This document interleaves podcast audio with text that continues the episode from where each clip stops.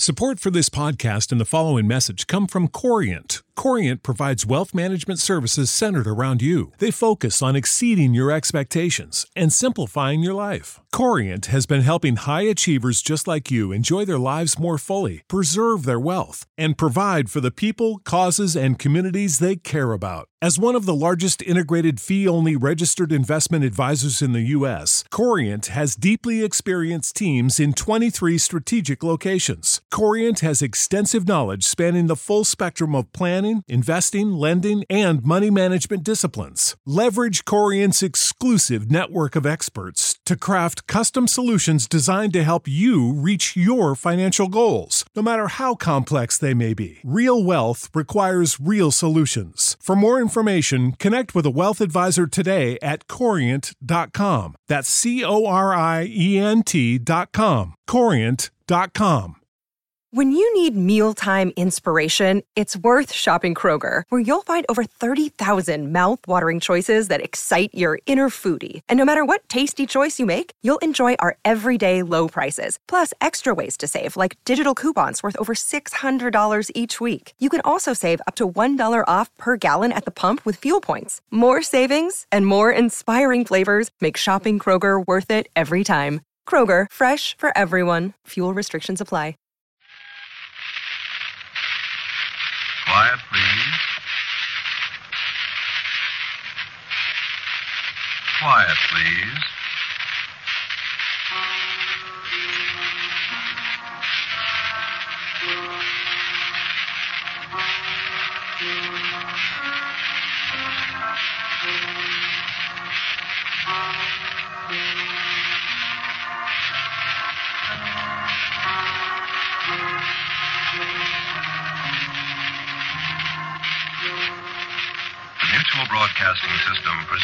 Quiet, Please, which is written and directed by Willis Cooper and which features Ernest Chappell.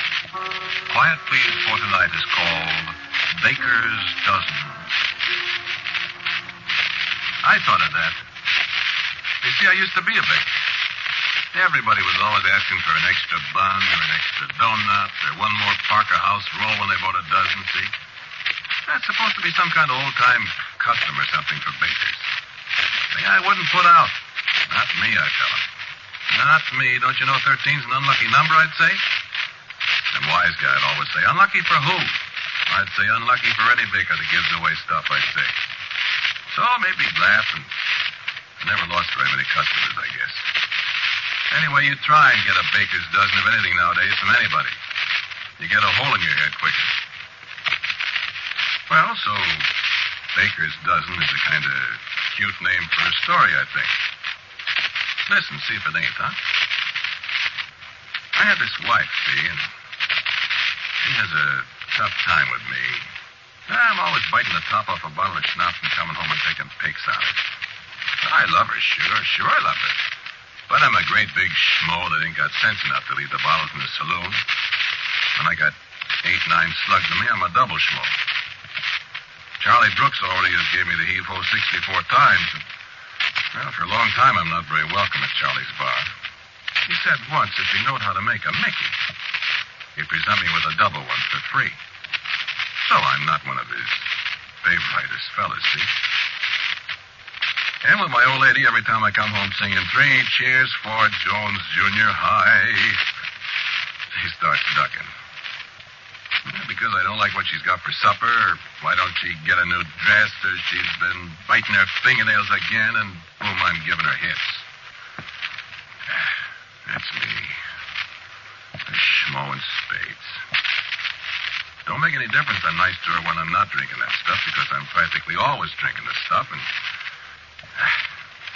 Well, I'm sorry. But so what? And do you think she ever hangs on my chin? No, she don't. And she don't holler copper on me either. One time there was a cop lived next door, and he hears me pushing her around. He comes in.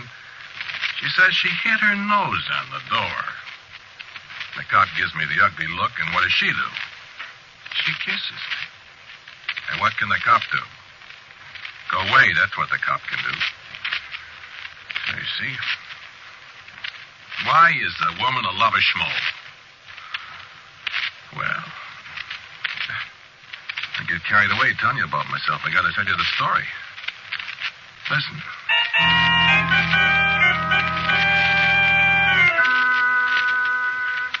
I was on this jury.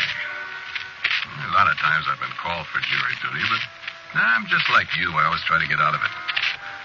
With me, it might interfere with my bottle department, see? Only this time I don't put up a beef, I take it. You ever been on a jury? Well, I guess you know how it is then. Nobody pays any attention to you. You just sit there like a lug, like everybody else. You might as well be in West Overshoe, Arkansas, uh, Arkansas, or whatever, as far as the rest of the jury is concerned.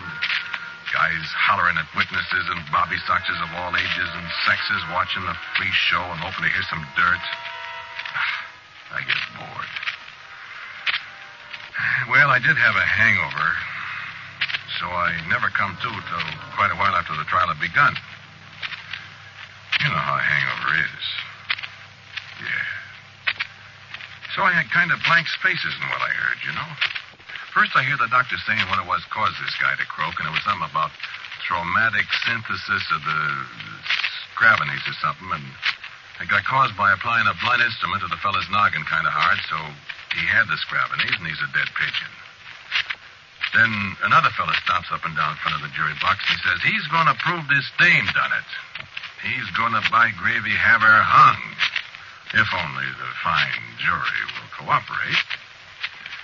And another fellow with a red mustache, he objects. And there's a copper that says, yeah, he found the guy with his noggin bent in and yada yada yada yada all over the place till my noggin hurts and eh, I kind of go to sleep or something. Then I am waked up like sticking a pin in me. You know, I'm telling you about this Charlie Brooks that I used to drink at his bar. Well, who is all of a sudden sitting on the witness stand but Charlie Brooks? Listen. My name is Charles Brooks. Your occupation, Mr. Brooks. I am a bartender. And a very good one, I hear. And I pipe up and I say, he makes the best martini in town. See, I don't hold no grudges because, after all, I'm a schmo and he should throw me out. Nobody even looks at me. The guy just goes right on. Did you know the deceased, Mr. Brooks? I certainly did. I see. And what sort of man was he, Mr. Brooks? Uh, I would say he was not a good man. What do you mean by that? Well, uh, he was quarrelsome Quarrelsome. when he drank. Just like me, huh, Charlie? Did he drink at your bar often, Mr. Brooks? He used to, but I've refused to serve him for several months. Just like me. But he came in the night he was murdered. Uh, I mean, the night he died. He, he wasn't murdered. Move to strike that last part out, Your Honor. Strike it out. Confine your statements to answers to my questions, please, Mr. Brooks. The jury will decide if murder has been committed or not. Uh, yes, sir. Now tell me, Mr. Brooks, did you know of any quarrels this man had with his wife? Uh, yes, sir. I. Uh, How did you know? He told me. That was one of the reasons I told him not to come back to my bar. I see. You said you saw him the night he died. Uh, yes, sir. He came in drunk and wanted to buy a drink, but I said no, and I threw him out. Personally, Uh, personally, yes, sir. it's quite impossible, isn't it, that any uh, injuries you might have inflicted on him in throwing him out could have resulted in his death? Uh, would you repeat the question, please? Uh, let me put it this way. You don't think that you injured him badly enough to have caused his death. Mister, I kicked him. You didn't kick him in the head. No, sir. I did not kick him in the head. You would say that he was a bad, vicious, wicked man, then, Mr. Brooks. I certainly would. And that he gave others good cause to kill him, I certainly do. I mean, he did. especially his wife. Mister, they should give her a medal. That will be all, Mr. Brooks.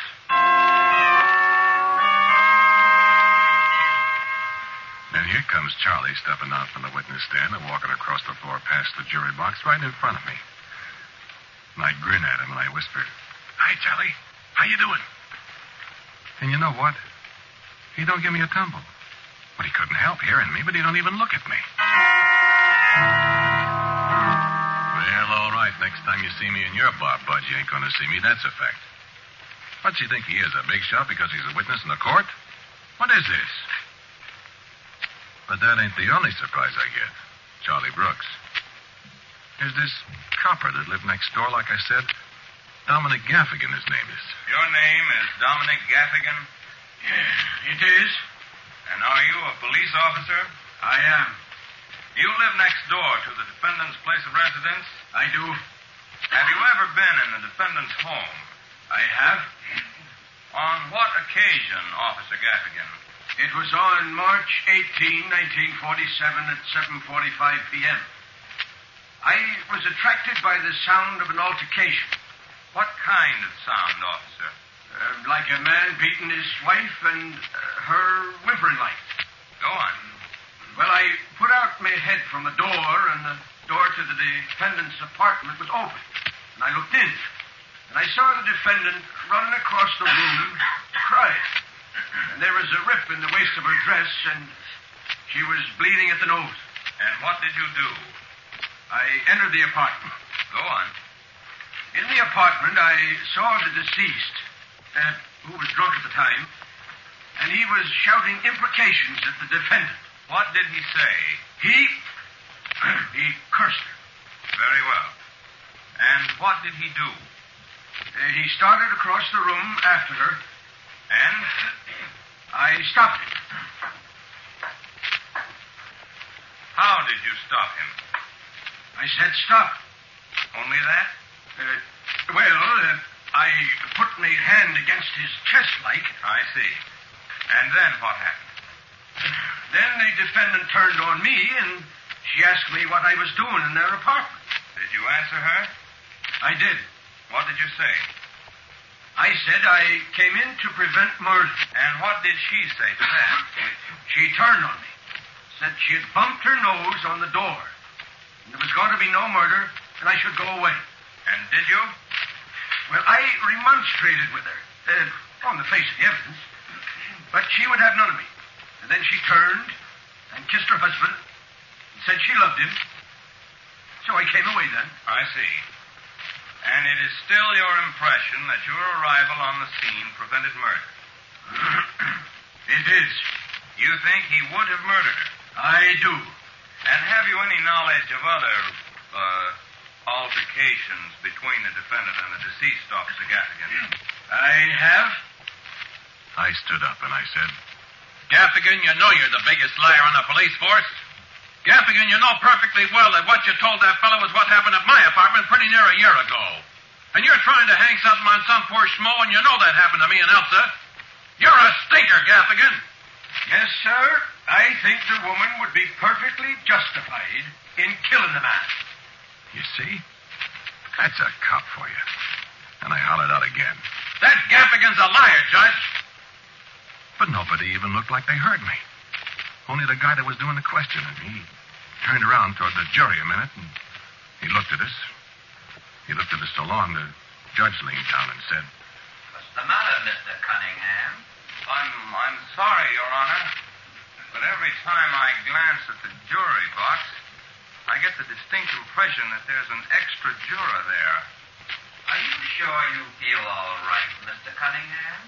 Well, I'm sorry, sir. I've, I've been having a little trouble with my eyes lately. Well, I'm sure you're at liberty to count the jurors, Mr. Cunningham. Thank you, Your Honor.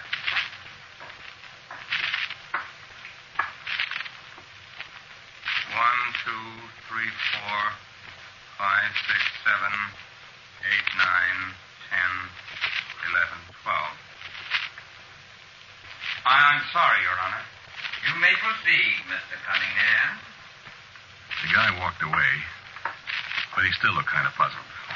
I looked at the other jurors, and every one of them was doing what he'd done counting. I watched them, and they all turned back to the courtroom. They were satisfied there was only 12. I couldn't help counting, too. One, two, three, four, five, six, seven, eight, nine, ten, eleven, twelve. That's right. Twelve. But I didn't count myself. I'm thirteen. I make the baker's dozen. I yelled at the DA. Hey, there is thirteen of us here. Hey! He makes like I'm not there. He don't even look over his shoulder at me. I yell again. Hey! But he's talking to a woman on the witness stand. Will you state your name? Mrs. Elsa Bronson. My eyes pop out. I stand up. Hey! That's my wife! What are you doing here, Elsa? And your place of residence? 1313 North Court Street. Now, Mrs. Bronson, will you please tell the jury exactly what happened on the evening of January 13th? I was alone in the apartment. Uh, speak up, please, Mrs. Bronson. I was alone in the apartment. My husband often came home late, so I was not alarmed when it became seven o'clock and then eight o'clock. What were you doing, Mrs. Bronson? I was ironing Ironing what? my husband's shirt. I see. Uh, go on. Uh, when it became nine o'clock, I became a little bit alarmed Why? because Was it because you were sure your husband was drunk somewhere? my husband does not drink so much. Was it because you were afraid that he would come home drunk and beat you up? No, Mrs. Bronson, your husband had beaten you up before, hadn't he? no. You heard what Officer Gaffigan said, didn't you? I, I, I told him the truth. I did strike my nose on the door. You didn't strike it on your husband's fist? No, He has never struck you? never. Mrs. Bronson, did you, uh, did you hate your husband I loved my husband, sir. even when he beat you? He did not beat me. I loved him and he loved me. I couldn't stand it any longer. I jumped up again. I said, Listen, you, what's this here all about? What are you doing with my wife? Elsa, what are they doing to you? I loved my husband. Elsa, I love you. Well, if you loved him so much, why did you kill him? What the devil are you talking about? What is this stuff? Listen to me. I'm talking to you. You hear me? I loved him. Sure, she loves me and I love her. Furthermore, I'm not going to let you make a fool of her anymore. You hear me? You loved him, so you killed him. What are you talking about? and then I got the big idea. Then I all of a sudden knew why the guy thought there was 13 of us in the jury box. And why there was. I could see it. I heard of things like that, but well, I didn't believe in ghost stories or whatever they are. Only I knew something now. You know what I knew. Sure. I was dead. I was a ghost. I was sitting on the jury while they was trying my wife for murdering me. Couldn't be anything else, could it? I was dead. They said I was dead. They said Elsa murdered me. You murdered your husband, Mrs. Bronson. I was ironing. I was so tired. I was so afraid. Afraid of him? Yes, I was afraid of him. He did beat you then. Why should I lie?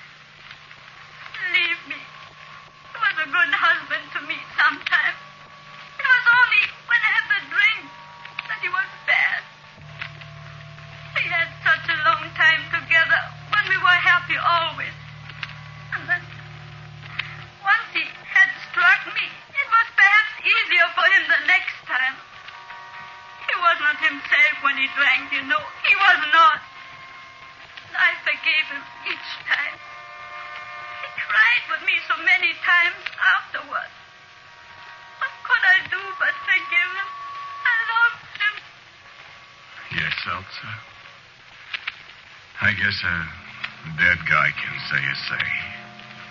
Even if nobody can hear him. I know you loved me. And I loved you. Always. I don't know how this happened, Elsa. But whatever it was, I had it coming, didn't I? I asked for it. Nobody in the world would ever believe that I loved you. Nobody but you. I don't know what they'll do to you, Elsa. But I wish I could take the rap for you. It isn't enough. Just being dead. And it was nine o'clock and then ten o'clock. And I was so tired. And so I went and made myself a bite to eat alone. And then I came back to the ironing. I'm afraid I'm slow at my work, but I'm very careful. And you were ironing when he came in. Yes. Yes, I was ironing. The door opened, and I saw at once that he had been drinking. He walked across the room to me, and he stood there and smiled at me the way he always smiled when he was angry. And he said, he said, what are you doing, Elsa? Ironing? And I said, yes. He, he pushed the ironing board against me and I fell. And the iron burned my hand, and he bent over to pick me up, and I struck him with the iron. I'd never struck him before,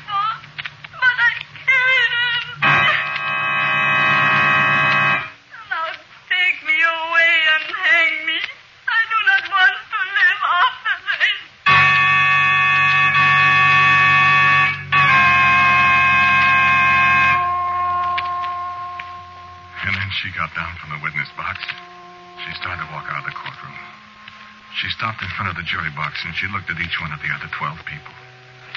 The man that said he was a bookbinder, and the young salesman, the girl with the red feather in her hat, and all the rest of them. And when she had looked at each one of them, she looked at me. And she saw me. I know she saw me. Come, Irving. Come home with me. I got up from my chair, and I went out the little gate in the jury box, and I walked along with her.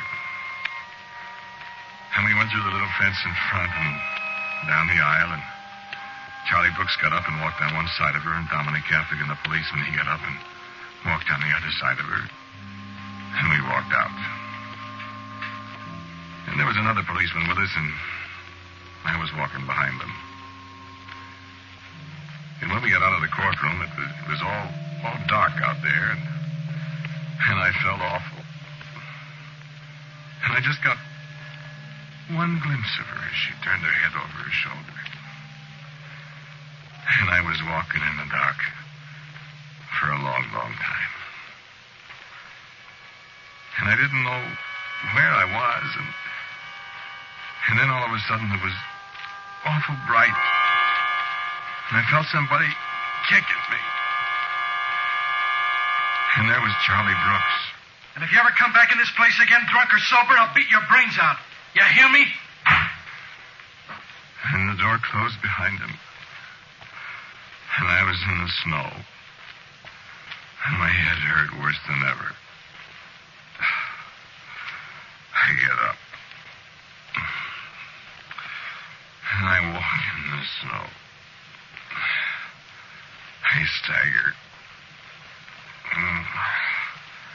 I stagger a long, long way in the snow. Mm. I'm going home. That's where I'm going home. Uh, this is the house. Mm. This is the stairway.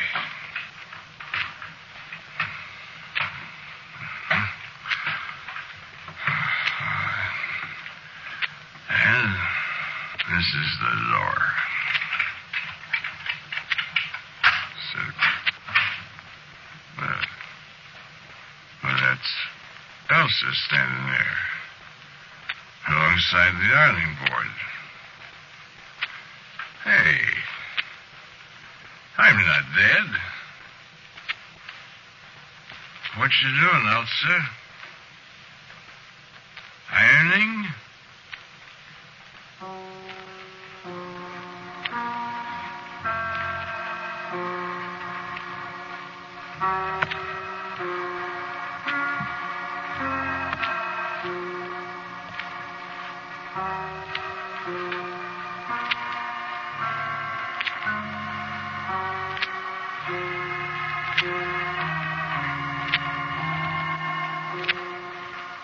Listened to Quiet Please, which is written and directed by Willis Cooper.